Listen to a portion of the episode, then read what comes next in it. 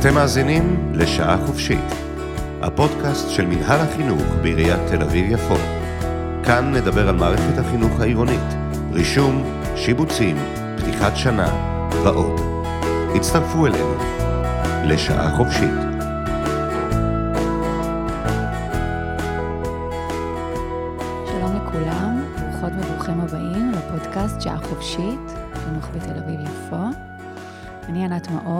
יועצת מקצועית של תוכנית ההורות העירונית, ולצידי היום נמצא איתמר קורן, מדריך הורים במרכז ההורות העירוני. היי איתמר. היי ענת. מה שלומך?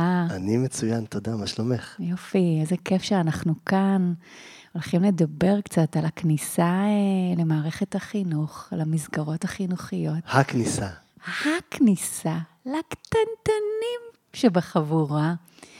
אה, יש כאלה שזו ממש הכניסה אפילו הראשונה הראשונה שלהם. יש כאלה שזו העזיבה הראשונה של הבית. יותר מכמה שעות. לגמרי, ממש לא ממש בפעם. הראשונה.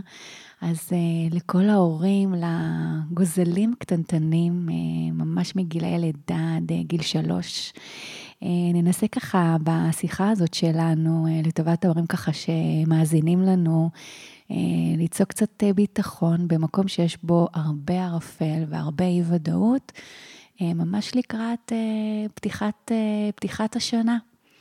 אז אני חושבת שאם אנחנו ככה מסתכלים על התקופה הזאת, אז אנחנו באמת חיים באי-ודאות. הקורונה כבר שנה וחצי אה, איתנו.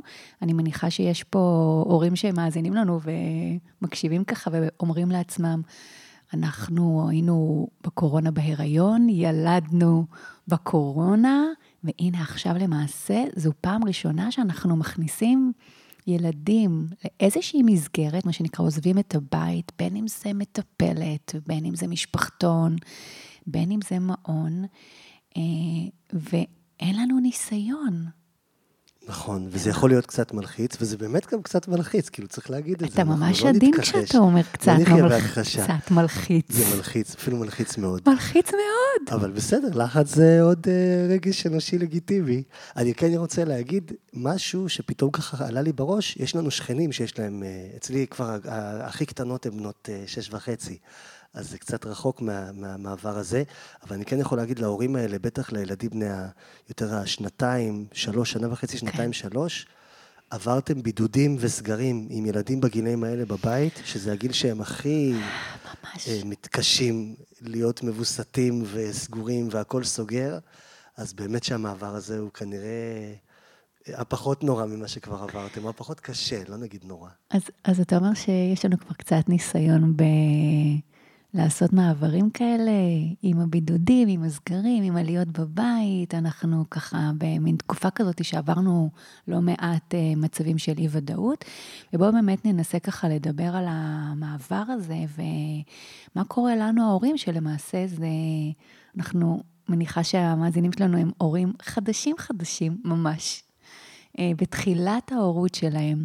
ו- ואם זה לא ממש בהתחלה, בחודשים הראשונים, אז אה, אם אנחנו ככה לקראת גיל שנתיים עדיין, זה איזשהו מעבר לאיזושהי מסגרת בפעם הראשונה, אולי קצת יותר גדולה, אפילו מהמשפחתון או מהמטפלת, אה, לאיזושהי מסגרת של גן שהוא גדול יותר, או לאיזשהו מעון שהוא גדול יותר. אה, ויש לנו המון המון שאלות בתוך המקום וזה רק הזה. מהצד של הילדים, כי נחזור לה- להקדמה שלך, גם אנחנו ההורים שמכניסים את הילדים למסגרת בפעם הראשונה, צריכים להתרגל. אה, אם זה אימהות שמניקות וצריכות למצוא פתרונות עכשיו לדליפות האלה ואחרות, סליחה נכון. שאני בתור הגבר מביא לא, את זה הקול בסדר הזה. גמור. אה, וצריך למצוא לזה פתרונות, ולפעמים זה גם החזרה הראשונה לעבודה אחרי, אחרי תקופה של אה, חופשת לידה, של חצי שנה או שנה. אה, וכל כל הס- כל הסביבה המשפחתית הזאת, אנחנו ההורים והפעוטות או הילדים שלנו, אה, צריכים להתרגל עכשיו לאיזושהי סיטואציה חדשה, לייצר מסגרת חדשה, ודאות אחרת, כללים, סדר חדש, וזה אתגר לכל הצדדים, לא רק לילדים. ממש התארגנות מחדש. כשאתה נכון. אומר את זה, אז אני חושבת ממש על המושג של להתארגן מחדש. ממש פתאום ככה קפץ לי באמת האימהות אה, שמניקות, ועכשיו אני, מה, שאוהבת, לא, כאילו, מה קורה שם? כל כך הרבה דברים שאני צריך אה, או צריכה לחשוב עליהם, וזה אולי באמת רגע לדבר אה, באמת על ההורים, על, על מה עובר עלינו, מה, מה יש שם? מה אני מרגיש, מה, מה אתה מרגיש כ, כאבא במעבר הראשון הזה של הילד שלי, או אפילו המעבר השני. אה, אבל אנחנו באמת מדברים על ילדים מאוד מאוד מאוד קטנים, שאולי הם לא מבינים, שאולי הם אפילו לא יזכרו אה, את התקופה הזאת, סביר להניח, אה, שלא תמיד הם יודעים לדבר, אם אני מדברת על הילדים בני הממש ממש ממש קטנים, שלושה חודשים, חצי שנה, תשעה חודשים, הם בטח לא יודעים להביע מה שהם מרגישים, איפה זה שם אותנו במקום הזה כהורים. אז זה אתגר לא פשוט, וכמו שאנחנו דיברנו לילדים כשהם היו בבטן שלנו, אנחנו נמשיך אה, לדבר. אנחנו נעשה את החלק שלנו, גם אם אנחנו יודעים שהם לא בהכרח מבינים את הכל, כי אנחנו מייצרים איזשהו דיבור שמרגיע, בין אם זה הקול שלנו, האינטונציה, וזה גם דיבור שירגיע גם אותנו, כי כמו שאמרנו, גם אנחנו ההורים, בטח במעבר הזה, מצויים באיזושהי אי ודאות ובמתח. אז נתחיל מלזכור שזה מעבר ראשון, או, או משמעותי ראשון, כי היו עוד מעברים, היה מעבר של אה, משכיבה להתהפכות, ומהתהפכות לעמידה על שש, ומעמידה על שש לזחילה, מזחילה להליכה, תראי כמה מעברים מניתי עכשיו, וכל אחד הוא מעבר משמעותי, שמשנה את זווית הראייה שלי בתור ילד או ילדה על החיים ועל העולם.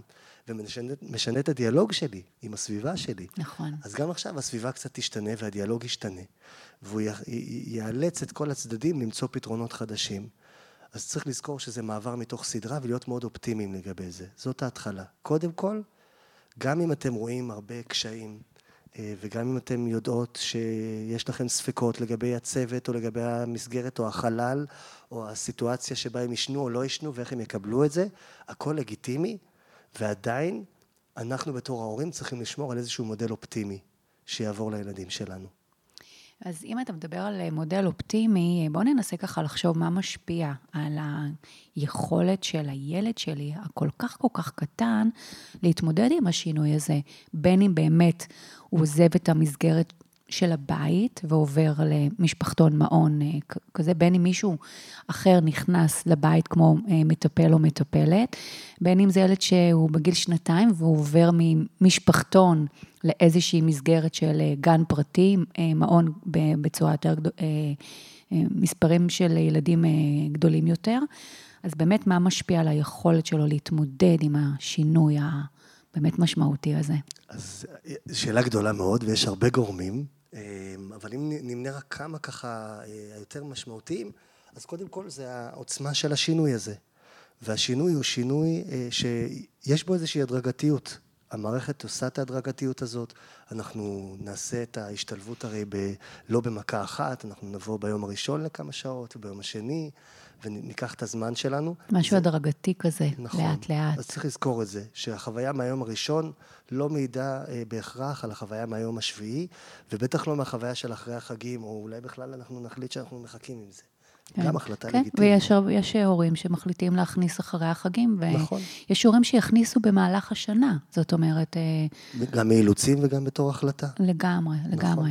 אז צריך לזכור שהשינוי לא שינוי פתאומי כמו שזה נדמה, נדמה לנו, הוא יותר הדרגתי. ולכן זה מאפשר לנו להתפתח ולגדול לתוכו. אני, אני רוצה שנייה רגע להוסיף פה, אה, אני חושבת שהמקום הזה שהשינוי הוא לא פתאומי והוא הדרגתי, אנחנו יכולים לעזור בזה כשנבדוק עם אה, אנשי הצוות שאותם הילדים שלנו יפגשו, איך זה הולך להיות, בין אם זה גן חדש שאני מכניסה, או בין אם זה אפילו מטפלת אה, שתתחיל אה, לעבוד, או משפחתון, יש להם ניסיון לצוותים, הם יודעים, זה לא, סביר להניח שזו לא השנה הראשונה, הרי יש פה, אני בטוחה, אימהות ואבות שמקשיבים לנו, הם כבר רשמו למסגרת הזאת, עוד אולי אפילו, לא נעים לי להגיד, אבל זה, זה קורה וזה קורה הרבה, כשעוד הילד אפילו היה בבטן, כי אנחנו הרי עשינו כזה מחקר לפני שהחלטנו לשים את הילד שלנו באיזושהי מסגרת. ומהצד השני, יכול להיות שגם התפשרנו על מסגרת שפחות רצינו, כי לא הצלחנו למצוא, וזה גם בסדר. נכון, אז באמת להתייעץ עם הצוות, איך הולכת להיות ההסתגלות הזאת, כדי שנדע לקראת מה אנחנו הולכים, ובאמת נבין שזה לא הולך להיות משהו כזה בבום. נכון, ככל שאנחנו נדע יותר פרטים, המתח שלנו יפחת ואי הוודאות תרד, וכולנו נהיה יותר ננוחים, והילדים, בגיל, בטח בגיל הזה, הם יותר חווים את הוויברציות, את האנרגיות שאנחנו מעבירים, מאשר את המלל שאנחנו אומרים. זה גם יעזור לנו להתארגן לקראת ההתארגנות מול, מול המעסיק שלנו, כי אנחנו צריכים לדעת להתכונן גם לזה, שיכול להיות שאנחנו נהיה מוזעקים יותר, שאנחנו נהיה פחות זמינים, יכול להיות שהתהליך ייקח קצת יותר, ואנחנו צריכים להכין את עצמנו לדבר הזה. יש עניין של חיסוניות גן. לא, אולי ההורים הצעירים פה לא מכירים את זה, אבל זה הזמן להכיר את התופעה. הם יכירו את זה טוב טוב. בשבועות הראשונים של הכניסה לגן, כל הבית אה, מפתח מחדש אה, נוגדנים, זה עכשיו, אנחנו בבאזוורד זה שתואמים לתקופה, אז לפני הקורונה דיברנו על נוגדנים, וגם אחרי הקורונה נדבר. הקורונה לא המציאה את הדבר הזה, וכן, ילד שנכנס לסביבה חדשה, מוקף בילדים, יש איזה תכ... יתרונות שאולי נדבר עליהם תכף, אבל זה גם אומר שהוא נחשף לעוד uh, נזלות, לעוד... Uh, לעוד חיידקים. לעוד חיידקים. ואנחנו צריכים להיות, לדעת את זה, להכין את עצמנו, שזה עוד משהו שנצטרך להתארגן אליו. ואם דיברנו קצת על ה, באמת על המעבר לגן עם, עם עוד ילדים סביבנו, אז בהתחלה זה יכול להכניס חלק מההורים לאיזשהו מתח, שהוא יהיה עם עוד ילדים ויחטפו לו, ייקחו לו, יכפכפו הוא וכולי. אבל יש לזה גם יתרונות. ילד, בטח אם זה ילד יחיד אה, בבית, שהוא, אה, אה, שהוא כרגע היה בבית איתנו, או עם הסבים והסבתות, או עם מטפלת, החוויה הזאת של לשמוע עוד ילדים בסביבה שלי, לשמוע בכי ולזהות שזה לא הבכי שלי. זה נשמע לנו משהו טריוויאלי וכאילו אולי קצת מטופש שאמרתי, אבל זאת, זאת הבנה קוגניטיבית משמעותית, להבין שאני שומע רעש ולא אני זה שיוצר אותו. אה, להבין שיש פה עוד אה, דרישות של סביבה, שלא תמיד ייגשו אליי מהר. אותנו בתור הורים זה יכול להלחיץ. הילד שלי יבכה ואף אחד לא ייגש אליו, אז כל עוד זה לא ברמה של uh, הזנחה, ואני מניח שאתם ידעו, תדעו להבין את ההבדל, לחכות עוד רגע לפני שהמטפלת ניגשת אליי, זה לפעמים יתרון, זאת למידה. כן, התאפקות. התאפקות. דחיית סיפוקים. דחיית סיפוקים, לגמרי, נכון. כבר בגיל הזה. כן, כבר בגיל הזה. לגמרי. בטח לקראת הגמילה, או הפרידה מהחיתולים שנצטרך לעשות בהמשך, זה תהליכים חשובים. נכון. אה, יש עוד דברים שאתה חושב שאפשר אה, להוסיף כאן לגבי ההשפעה אה, של היכולת של הילד להתמודד עם השינוי? אז, אז כן, קודם כל אמרנו, האופטימיות שלנו וההכנה מראש. בגיל הזה גם הרבה ילדים צריכים מה שנקרא חפץ מעבר. וכדאי לשים לזה רגע איזשהו, אולי נדבר על זה בכמה מילים. אמ, לא ניכנס יותר מדי לסיבות ולהיגיון שמאחורי זה. הסברים התיאורטיים. כן, אבל בשתי מילים, אה, לילדים בגיל הזה קשה עדיין להבין שמה שהם לא רואים לא קיים. זה משהו שנקרא קביעות אובייקט. אה, אם אני לא רואה את, ה, את אימא, אז מבחינתי היא לא קיימת, ו, וזה משהו שהוא יכול מאוד להלחיץ. אה, האי-ודאות הזאת, המתח הזה של מי ישמור עליי, מי יגן עליי. אחד הדברים שעוזרים מאוד לילדים בגיל הזה, זה להביא משהו מהבית שמייצג את אבא ואימא. שמשמר את הנוכחות שלהם גם כשהם לא נמצאים, כי אני לא יכול לשמר את זה כאיזשהו ייצוג אה, בראש שלי. ופה מגיע חפץ המעבר. חפץ המעבר הוא בדרך כלל יהיה סמרטוט, בובה, איזשהו אה, משהו רצוי רך ונעים, אה, שמייצג לי את הבית, את החום של הבית, את הנוכחות של המטפל המשמעותי בחיים שלי. ובגיל הזה זה מאוד חשוב וזה מאוד עוזר, הצוותים מכירים את זה, ואנחנו דווקא נרצה לעודד את זה הרבה פעמים. זה יעזור לילדים לעשות את המעבר, יקל עליהם כשהם נמצאים בסביבה הזאת שאני לא נמצא שם, להחזיק משהו, למולל משהו, לחבק משהו שיעזור להם לשמור את הדבר הזה. אגב, טכניקות של הרגעה עם ילדים, בין אם זה לא חפץ המעבר, גם שירים. שירים הם דבר טוב. יש לנו הרבה פעמים, אנחנו ההורים, אני יכול להעיד על עצמי, כשחלק מהילדים שלי היו בבטן, עוד בהיריון, אז היינו מספרים להם סיפורים ושרים, בטח בראשונים, עוד השקענו. אה, ואני חושב שהרבה הורים אה, מכירים את החוויה הזאת, כשאתה, כשהילד או הילדה נולדים, ואתה פתאום שר להם איזה שיר ששרת להם ברחם, והם מגיבים עליו אחרת מאיך שהם מגיבים לשיר חדש. או לקול שלנו מאשר לקול של אנשים אחרים. יש, הם שומעים אותו בבטן, זה, זה גם, זה, זה, זה מוכח, זה ודאי. ולשמר את הדבר הזה ככלי שיעזור להם במתח. להגיד למטפלת, יש איזה שיר שהילד אוהב לשמוע כשקשה לו, תשאירו איתו את זה. אצלנו זה היה, אה, לא נעים להודות, בערוגת הגינה. זה היה ה... שיר, שיר מרגיע. כן, כנראה, לא יודע איך זה אומץ אצלנו, זה היה בערוגת הגינה, מסביב לחבית, היינו שרים את זה, כל פעם כשאנחנו מרגיעים אותם, צורכים לנו עם הריפלוקס וה, והגיוקים וה, והגזים, היינו שרים להם את זה.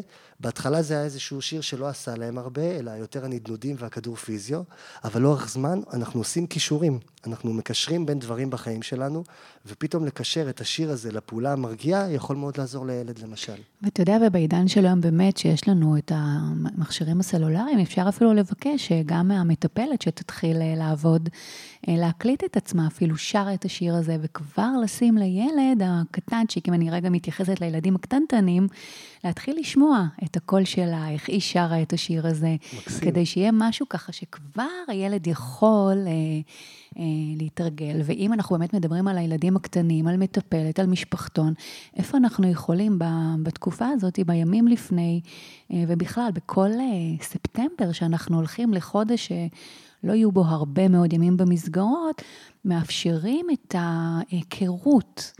את המקום החדש, אפילו אה, ללכת לסביב, לאותה הסביבה, לשבת שם ולהיות שם עם הילד, להזמין את המטפלת אלינו הביתה רק שתהיה נוכחת, ללכת למשפחתון ולהיות שם רק אפילו לאיזשהו ביקור, כדי שהילד, שהיה רגיל להיות באיזושהי סביבה מאוד מסוימת, יתחיל לראות, יתחיל לשמוע, יתחיל אפילו להריח. אפרופו ריחות. יתחיל להתרגל. לגמרי, למקום הזה שוואלה, אה, אנחנו ב... מתחילים לעשות לו איזושהי היכרות עם, המק, עם המקום החדש שאליו הוא הולך. נכון. עוד משהו, אם אני יכול רק קצת להוריד מהמתח ומהספקות ומה, של הורים, מותר לטעות. אוקיי? זה לא, אין פה פסילות, זה לא שלוש פסילות ונזרקתם מהמשחק. זה בסדר, יקרו לכם, לכולנו קורו הפדיחות, שהוצאנו את הילד מהמשפחתון וגילינו שהוא עם חיתול שלו שלו כי לא הבאנו מספיק חיתולים, או שכחנו להביא בגדי החלפה, והוא פלט או התלכלך והביאו לו בגד שהיה במקרה בגן. Uh, הכל בסדר, אתם לא צריכים להיות על הכל מההתחלה, אתם תלמדו תוך כדי תנועה, ואתם תראו שאחרי חודש, חודשיים, אתם כבר תוכלו לעבור חניכות להורים אחרים. תשאירו מקום לטעות הזאת ותהיו אה, סלחניים כלפי עצמכם. כי התחלה היא קשה, והיא מאתגרת, והיא מבלבלת, ולפעמים אנחנו מפספסים דברים. ואנחנו לומדים מהפספוסים האלה. אז תזכרו גם את הלמידה הזאת. בואו ננסה ככה אה, לחשוב על אה, מקומות או דברים שאנחנו יכולים להגיד להורים ולהורות, לאבות והאימהות שמקשיבים לנו, שבאמת יוכלו להקל על, ה, על הימים הראשונים, או בכלל על התקופה אה, הקרובה אה, שאנחנו הולכים עליה, שכמו שאמרנו, היא הולכת להיות חדשה לכולנו.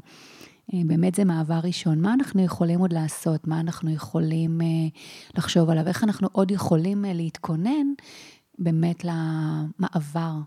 הסופר מרגש הזה, והמלחיץ אה, לחלקנו. אז אמרת מעבר, ומעבר הוא מכיל בתוכו הרבה אי ודאות ומתח, ולמה אנחנו צריכים להמציא את הגלגל? חכמינו, אבות אבותינו ואימהות אמותינו כבר המציאו את הדברים האלה, ולא בכדי אה, למילה טקס הרבה פעמים מצרפים את המילה מעבר, טקס מעבר. כי טקס מעבר הרבה פעמים מופיע בחיים שלנו במקומות שבו אנחנו משנים איזשהו סטטוס, משנים איזשהו אה, מצב בחיים שלנו ונכנסים לתקופה של אי ודאות. אז החכמים אמרו, רגע, יש הרבה מאוד אי ודאות ואנחנו לא יכולים לפרק את כולה ולהבהיר את כל המתחים, אבל אנחנו יכולים לייצר איזשהו טקס שלפחות את הכללים שלו אתם תדעו. אתם לא יודעים מה הולך לקרות, מה זה הולך להיות בזוגיות להיות, ואתם לא יודעים מה זה הולך להיות ילד מבוגר או ילדה מבוגרת, כי יש לזה המון המון אה, סימני שאלה, אבל אתם יודעים איך להתכונן לבת מצווה או לבר מצווה, ואתם לא יודעים מה זה זוגיות, וזה הרבה אתגר והרבה אי ודאות, אבל אתם יודעים מה יהיה בטקס של החתונה. אז טקסים מייצרים איזושהי ודאות בסביבה של חוסר ודאות, וגם אנחנו יכולים להיות האבות אבותינו של המשפחות שלנו, אם נשתמש באותו דימוי, ולייצר את הטקסים האלה. תייצרו איזשהו טקס של פרידה. תתחילו לעשות אותו כבר עכשיו, אפילו במעבר ביניכם לבין הסבים והסבתות, או כשאתם הולכים ונפרדים, אה, או אפילו מחליפים כיפים עם בני זוג, אם אתם אה, מחליפים אה, משמרות במהלך היום, תייצרו איזשהו טקס הכי פשוט, שבו אתם נותנים איזשהו חיבוק ואיזושהי נשיקה, שרים את השיר שדיברנו עליו קודם, עושים איזשהו ליטוף קבוע, איזשהו קול ככה מרגיע, איזושהי אמירה קבועה. שייצרו ודאות במקום של אי ודאות ויעזרו לכם אחרי זה בטקס המעבר. אה, במקום הזה אני רוצה להגיד עוד מילה אחרונה אולי, לגבי אה, איזשהו אה, קושי שיש להרבה מאיתנו, ההורים, במעבר הראשון הזה של לידה עד שלוש, שזה באמת הפרידה הראשונה מהילדים, צריך לזכור שלילדים יכול להיות שיהיה להם לא פשוט. נגיד את זה בעדינות. כן. ועדיין זה שלהם, וזאת למידה שלהם. סליחה על הקלישה, אבל אין, אין גדילה בלי כאבי גדילה. וזה איזשהו כאב גדילה שהם יחוו עכשיו. ואנחנו צריכים לזכור שהחוויה הזאת אה, תלמד אותם הרבה, ותיתן להם קרקע וכלים אה, למעברים גדולים שיהיו עוד הרבה בהמשך הדרך, ואיך אנחנו נתייחס לזה יעיד הרבה גם על ההמשך. אז צריך לשים לב שאם קשה להם, זה לא דבר רע. אני לא אעודד קושי, אני לא אתעלל בילד ואעשה לו בכוונה קשיים, אבל אם לילד קשה, זה בסך הכל אומר דברים טובים, זה מאלץ אותו להתמודד ולמצוא כוחות. ולהתגבר. ולהתגבר. אנחנו צריכים להיות מאוד אופטימיים ומאוד מאפשרים במקום הזה. לא לנסות למנוע מהילד את הקושי, אלא לתמוך בו. זה לא אותו דבר. אני רוצה להתחבר למה שאתה אומר, ולהגיד לאותם אבות ואימהות אה, שמקשיבים לנו, שהם המומחים לילדים ולילדות שלהם. הם יודעים מה מרגיע.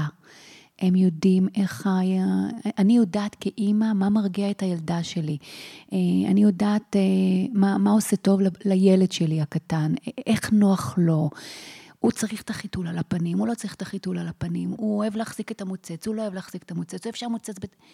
אנחנו המומחים, אתם, אתם ההורים, אתם המומחים לילדים שלכם, תשתפו, תבדקו, תסתכלו, תראו, ותנו לצוות שהולך לטפל ביקר לכם מכל את כל האינפורמציה, כדי שהם לא יצטרכו לעשות עבודת חקירה, אלא הם כבר ידעו שהדבר הזה והזה, השיר הזה והזה, הנענוע כזה וכזה, יכולים לעזור לילדים שלכם להירגע ולאט לאט להסתגל, להתגבר, להתמודד, ומה שנקרא, להתחיל את המסגרת החדשה כעוד איזשהו מעבר נורמלי בחיים שלנו. כן. ותזכרו, אתם לקחתם את ההחלטה הזאת תוך מחשבה ושקילה של הסיטואציה והאפשרויות שיש לכם, ומרגע שלקחתם את זה, זאת החלטה שאתם תעמדו בה, אתם לא עשיתם את זה כלאחר יד. אז לא, לא לשפוט את עצמכם יותר מדי. יש לנו נטייה לפעמים אה, להתחיל אה, קצת להאשים את עצמנו וקצת להרגיש שאנחנו עושים איזשהו עוול כזה או אחר לילדים.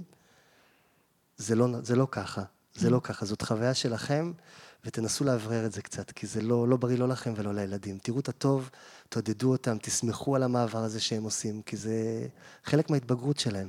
נכון. נפרדות. כן, וזאת גם הזדמנות אה, שלנו כהורים לשים איזושהי תשתית טובה, בטוחה, לשאר המעברים שמצפים להם ומחכים לילדים שלנו בהמשך. וכמו שאתה אומר, יהיו הזדמנויות לתקן ויהיו עוד מעברים, ונוכל לטעות ולהמשיך ולבדוק ולהשתפר, והעיקר שנמשיך לצמוח. אמן. יופי, אז אה, איתמר, אני רוצה להגיד לך תודה על השיחה הזאת, אה, ולהגיד לכל מי שמקשיב לנו, הקשיב לפודקאסט שלנו, אה, תודה רבה. תודה רבה שהייתם איתנו. אנחנו רוצים להזכיר שלכל שאלה שיש לכם, אפשר לפנות למרכז שירות חינוך בטלפון 03 72 44 700 או במייל שירות אדיו, במילה אחת, שטרודל תל אביב, נקודה גוב, נקודה אייל, S-H-E-R-R-U-T-E-D-U, שטרודל, T-E-L, מקף אמצעי, A-V-I-V, נקודה, G-O-V, נקודה I-L, או לשלוח הודעה לפייסבוק חינוך בתל אביב-יפו. שתהיה לנו שנת לימודים פוריה, בריאה ומוצלחת. תודה.